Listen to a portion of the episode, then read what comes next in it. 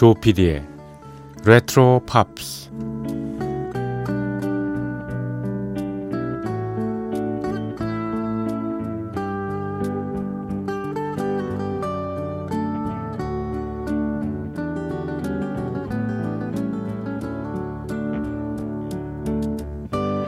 여러분 안녕하십니까? MBC 표준 FM 조피디의 레트로 팝스를 진행하고 있는 MBC 라디오의 간판 프로듀서 조정선 PD입니다.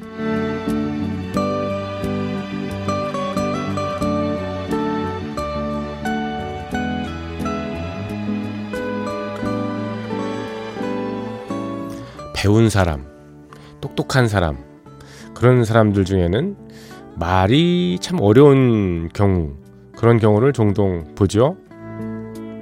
그들이 알고 있는 걸 자주 인용하는데요. 그 출처를 우리가 모르기 때문이에요. 톨스토이의 전쟁과 평화에 나오는 나타샤 같은 캐릭터라고나 할까? 뭐 이렇게 묘사를 한다든지. 현대는 뉴턴의 그런 시대가 아니잖아. 네, 현대는 어, 양자 역학의 시대잖아. 뭐든 확률로 따져야 된다니까. 이랬다면 전쟁과 평화를 안 읽어본 사람, 영화를 안 본 사람은 예, 뭔 얘기하는지 모르죠. 양자 역학에 대해서도 문외 아닌 사람은 소외감을 느끼게 마련입니다. 그건 몰라도 뭐 사는데 시장이 없더라. 꼭 아는 척을 해야 되나? 이렇게 셀쭉 걸릴 수 있죠. 우리는 그런데 똑똑하지만 예, 친절한 사람도 가끔은 있습니다. 전쟁과 평화는 뭐 대부분 알기는 알겠다마는 거기에 나타샤 같은 인물을 우리가 모른다고 한다면 책이나 영화의 줄거리를 설명을 해주고요. 음, 어떤 캐릭터인지 얘기를 해 줍니다. 결국 우리는 어, 궁금한데 하면서 그 작품을 대하게끔 되는 거죠.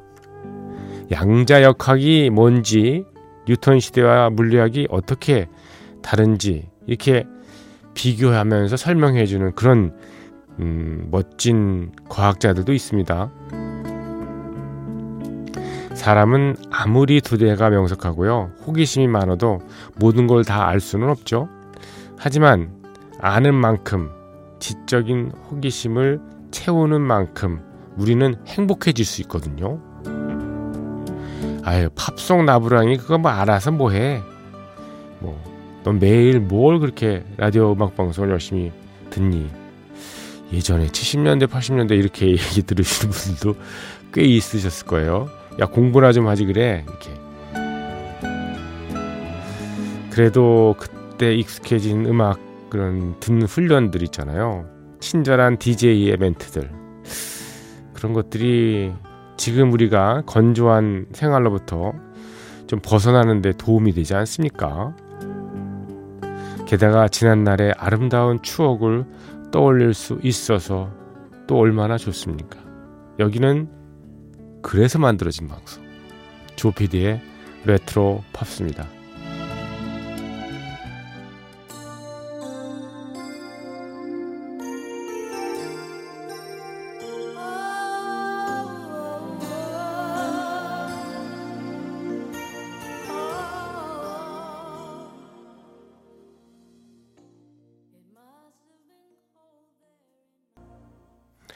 네, 조피디의 레트로 팝스 7월 8일 수요일 순서 시작했습니다. 새벽 1시가 지났군요. 네. 첫 곡으로 배트 미들러의 노래 Wind Beneath My Wing 이라는 곡 띄워드렸습니다.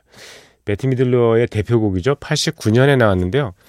뭐, 팝 차트에서 number one을 기록했고요. 그래미상 어, 그 해의 레코드, 그 해의 노래 의 부문에 수상을 했군요. 이야, 참 음.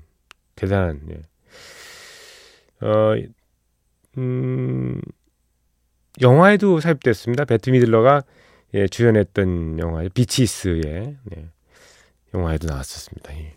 Wind Beneath My Wing 오리지널 가수는 따로 있습니다. 예, 말레이계의 예, 오스트리아에서 활동했던 말레이계 오스트리아인 가수인 카말이라는 사람이 82년에 먼저 발표를 했답니다. 그 이후에도 몇 음, 몇번 음, 리메이크가 됐었던 그런 곡입니다. Wind Beneath My Wings. 제이 곡을 들을 때마다 저는 피겨 스케이팅 그 생각이 나요. 왜냐하면 그때 당시에 예, 이 방송은 뭐 듣지는 않겠습니다만 예. 지금 미국에서 이민가 살고 있는 박미숙 아나운서라고 있거든요. 음, 박미숙 아나운서가 저한테 조종선 씨, 그 피겨 중계를 하게 됐는데 녹화 중계거든.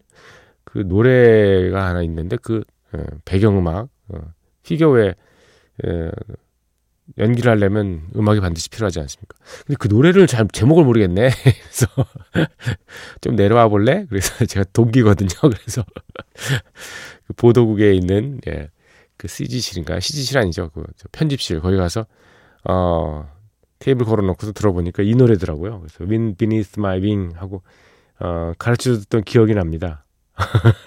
참. 아유, 벌써 이것도 음 30년이 훨씬 예, 지난 얘기입니다만. Wind Beneath My Wing. 그렇습니다. 30년 지난 얘기입니다. 자, 배트 미들러 노래를 두 곡을 더 준비를 했습니다. 배트 미들러는 어, 원래 호놀룰루 출신이죠. 네. 예, 유태인입니다. 예. 어, 뉴저지에서 부모가 예, 하와이에 예, 이민을 다시 이민이라고 하긴 그렇고요. 이주원 예, 그런 출신인데요.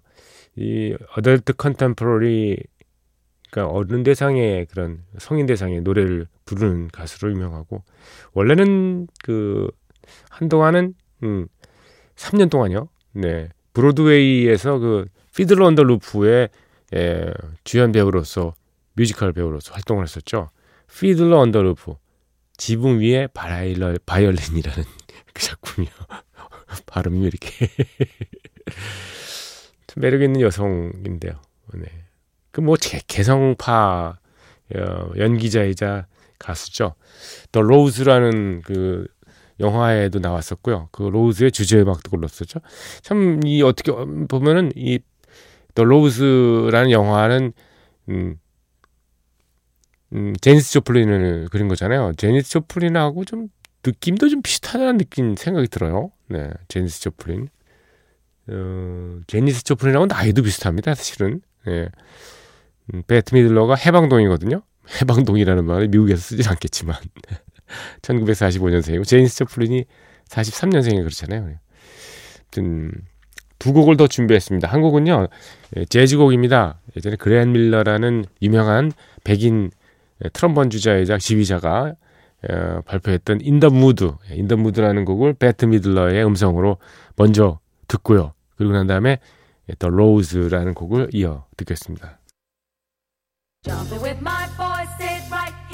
City. Don't you know that it was grand? Really grand, so grand. Then you came along, then you came along, boy, and sang a groovy song, sang a song, and I asked, who's that? Is that what you call and what you doing tonight? I hope you're in the mood because I'm feeling just right.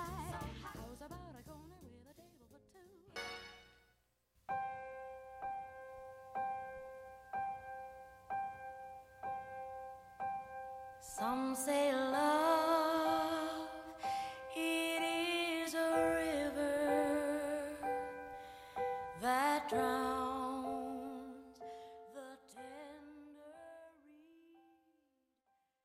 배트 미들러의 The Rose 였습니다. 제니스 조플린을 그린 영화입니다만, 음, 제니스 조플린의 별명은 로즈는 아니죠. 네. Pearl입니다. Pearl. 예, 진주였습니다. 진주라는 예, 보석은 예, 꽃말인가요? 아, 꽃말이 아니죠. 보석의 의미, 보석말이 그 저거지 않습니까? 예. 슬픔. 예. 정말 슬프게 세상을 뜬 예. 자, 조피디의 레트로 팝스 함께하고 계십니다. 저희 프로그램은 항상 문이 열려 있습니다. 여러분, 네. 참여해 주십시오. 간단하게 휴대전화 샵 8001번 우물정자하고 8001 50원의 정보 이용료 부과가 됩니다. 그리고 음 MBC 미니 예. 인터넷 방송 들으시는 분들은 별도로 개설된 채팅방에 글을 음, 부담 없이 올려주십시오. 항상 무료니까요, 그거는 예. 채팅 나누시면서요, 여러분. 그리고 imbc.com, mbc 표준 FM 조피디의 레트로 팝스 예. 홈페이지 오셔서요. 흔적을 남겨주십시오. 이찬영님께서 보내주셨습니다. 신세대는 Just Pop을 듣고요. 구세대는 레트로 팝스를 듣습니다. 예, 동시간대라서 무엇을 들을지 고민이 많지만요. 네. 음, 표준 FM 제가 이 방송할 때, 음, 옆방에서, 네. MBC FM4U에서는 신혜림 씨가 하잖아요. 그쵸? 네. 사실 그, 그래서 이렇게, 예, 예. 채널이 두 개니까, 예, 이렇게 나눠서, 예, 대상 방송을 한 거죠. 예. 신세대, 구세대 나눠서 하는데, 음, 제 방송이 구세대라고 하긴 좀 그렇고요. 예. 신세대 여러분도 충분히 들을 수 있는 그런 예, 선곡을 하고 있습니다. 지금 뭐 어, 지금 세곡 배트 미들러 노래 들었습니다만 뭐 전혀 예, 구닥다리 느낌이 들지 않, 않지 않습니까? 네. 이찬혁 씨의 사연으로 들어가서 저는 간단합니다. multi listening. 그러니까 신혜림 씨가 멘트 중이시면 표준 FM으로 옮겨오고 조피디님이 멘트 중이면 잠시 MBC FM4U 이런 식입니다. 음악을 골라서 듣는 재미가 아주 좋습니다. 마치 찬물과 더운 물을 오가는 예. 말이 좀 웃기네요. 아무튼 여기는 레트로 팝스니까 오래전에 조피디님이 진행하시던 새벽 다방을 생각하면서 저만의 명곡 아니면 대중적인 명곡을 여러 적어 보내드립니다. 오 그러면서 이분은 뭐 레트로 팝스에 맞게 예, 전 노래들을 쭉 예, 올려주셨네요. 음. 그 중에서 세 곡을 지금 준비했습니다. 옛날 노래는 노래가 길질 않아서요. 하나는 디온의 The Wanderer, 예, 방랑자라는 뜻이죠. 그리고 킹스의 Sunny Afternoon. 아 요즘에 뭐 음, 날씨가 좀 궂은 날도 있습니다만 예, 여름이니까 Sunny Afternoon인 경우도 많고요. 그리고 음, 아치스의 그 유명한 설탕 설탕 Sugar Sugar 노래를 띄워드리고요. 그리고 마지막에는요 연주곡이죠. 알란 파슨스 프로젝트의 Genesis chapter 1 verse 32 verse 32입니다. 이게 알란 파슨스 프로젝트의 연주곡이잖아요. 네. Genesis 창세기입니다. 챕터 1 1장 verse 32 32절. 근데 예, 알란 파슨스 프로젝트 이 창세기는 예, 31절밖에 없습니다. 1장은요. 임의로 제목을 그렇게 붙였습니다. 32절을 연주 음악으로 이런 식으로 만들었다. 예, 연결한 거죠. 자, 아마 가상의 그 창세기 1장 32절은 어떻게 예, 만들어졌는지 이따가 예, 맨 마지막 곡으로 흘리겠습니다. 먼저 디온 노래부터 가겠습니다.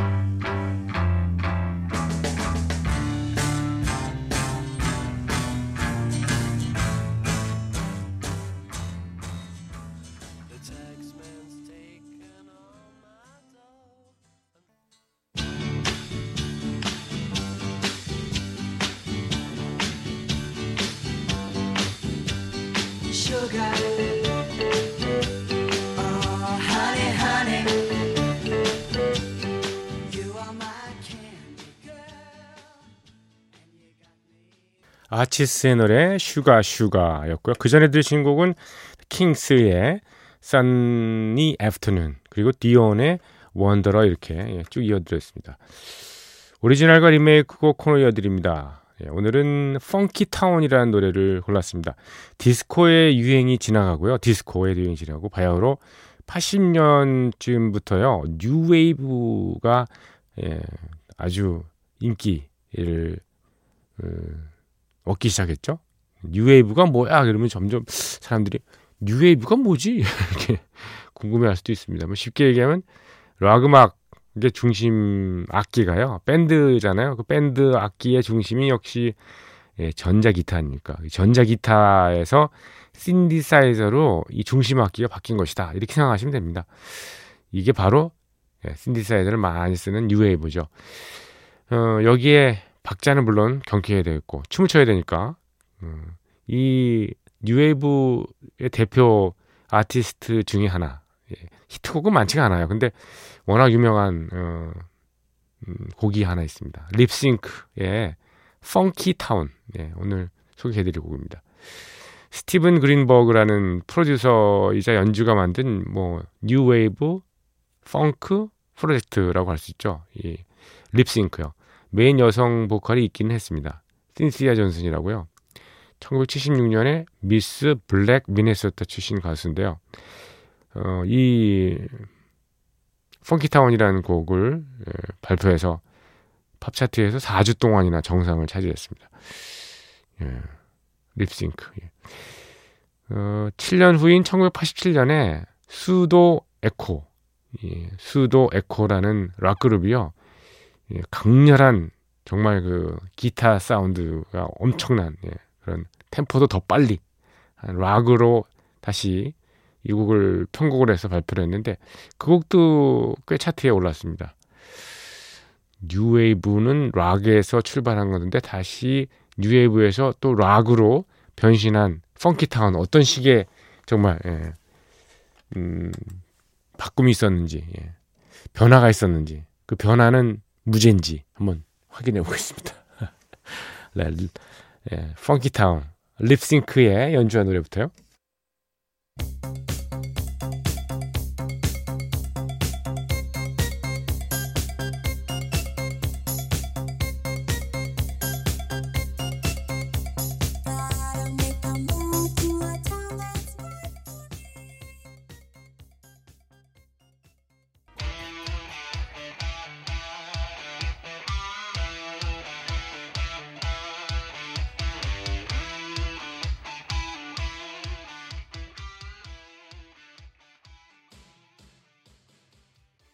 Pseudo Echo의 Funky Town 들으셨습니다. 자, 귀에 익숙한 oldies 명곡이 화면을 가득 채웠던 영화를 음악과 함께 소개하는 영화와 영화음악 시간입니다. 오늘 소개해드릴 영화 1989년에 나왔던 Rain Man이라는 작품입니다. Rain Man이요. 멀리 떨어져 살았던 형제가 막대한 유산을 상속받으면서 시작되는 이야기입니다. 아카데미에서 작품상, 감독상, 각본상, 뭐 나무주연상도 받은 작품이죠. 더스틴 호프만이 자폐증 환자인 형을 연기해서 나무주연상 받았고요. 동생으로 톰 크루즈가 나옵니다. 아버지가 돌아가셨으니까 유산 상속을 받으러 이제 집을 찾아가는 거죠. 그런데 막상 얼굴도 모르는 형이 존재하고요. 그 형이 유산의 전부를 상속받게 됐다는 예, 정말 충격적인 소식을 접하게 되죠. 그래서 이제 형을 찾아 나서는데 형은 자폐증을 알고 있지 않습니까? 그래서 정신 병원에서 지내고 있던 겁니다. 병원장하고 면담하는 과정에서 문제가 생겼고요. 화가 난 동생이 무작정 더스틴 오프만 그 형을 데리고 병원을 빠져나옵니다. 예. 이때부터 이제 일이, 일이 시작되는 거죠. 자, 루 크리스트의 노래 삽입곡 예, Beyond the Blue Horizon부터 듣고 얘기 계속하겠습니다.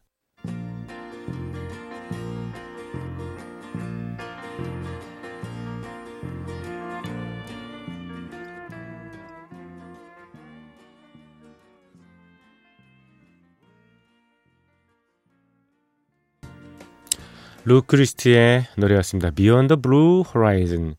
푸른 지평선 너머로 태양이 뜨고 있어. 우리에겐 희망이 있어. 기쁨이 올 거야. 이런 희망의 메시지를 담은 1930년에 처음 나왔던 곡이에요. 지니 맥도날드라는 사람이 처음 몬테카를로라는 고전, 아주 영화의 고전에서 이 노래를 불렀다고 하는데요. 가성을 잘 쓰던 가수, 예, 루 크리스티가 74년에 리메이크했습니다. 우리나라에서는 그 MBC 텔레비전의 주말 드라마, 예, 이 곡이 테마송으로 쓰여서요. 굉장히 귀에 익숙해진 곡이기도 합니다. 영화로 돌아가서요. 레이맨, 레이맨의 그 동생 예, 톰 크루즈는 이기적인 면이 있는 데다가 경제적으로도 힘든 상황이어서 순전히 돈 때문에 이제 자폐증을 앓고 있는 형을 만나러 온 거잖아요. 그래서 처음에는 뭐 티격태격 하면서 예, 여행이 좀 삐걱대기도 하죠. 그러다가 형이 굉장한 그 기억력을 가진 걸 알게 되죠. 식당에 갔더니까 가니까 예 주크박스 번호까지 단박에 외우고 뭐 그런 자동차 번호 정도야 뭐 쉽게 아주 싸그리 외워버리는 이런 형을 보고서 이 동생이 형의 능력을 이용해 보려고 마음 먹는 뭐 그런 장면이 나옵니다. 어 사실 제일 처음 예 영화 오프닝에 흘렀던 곡은 이겁니다. 예, 벨스타즈의 아이코 아이코 이저 의성어 아닙니다. 뭐 어디 아프다는 아이코 아니 아이코 아니고요. 60년대 히트했던 곡을 예, 벨스타스가 리메이크했던 그 곡입니다.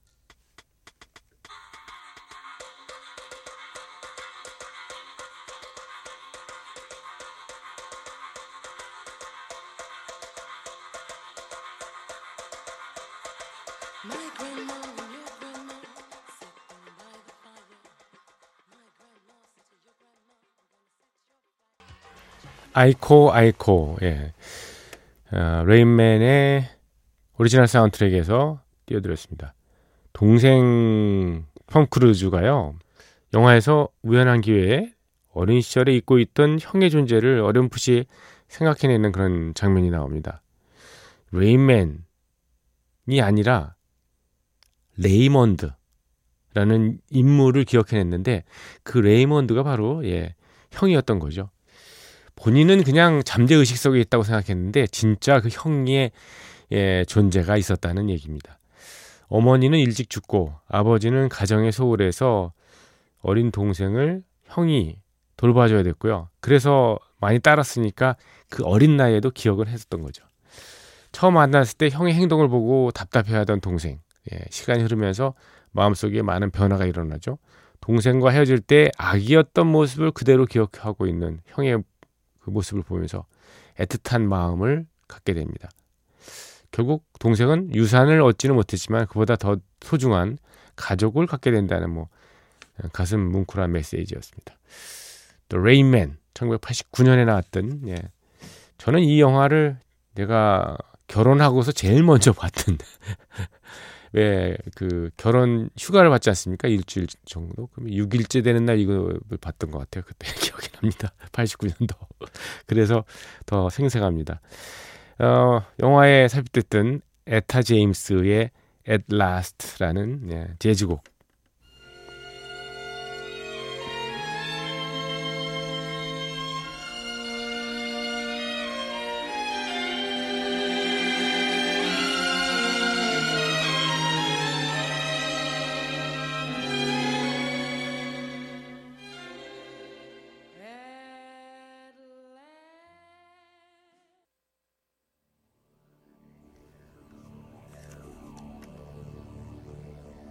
네, 오늘 끝곡으로 제가 소개해드리겠다고 말씀드렸죠.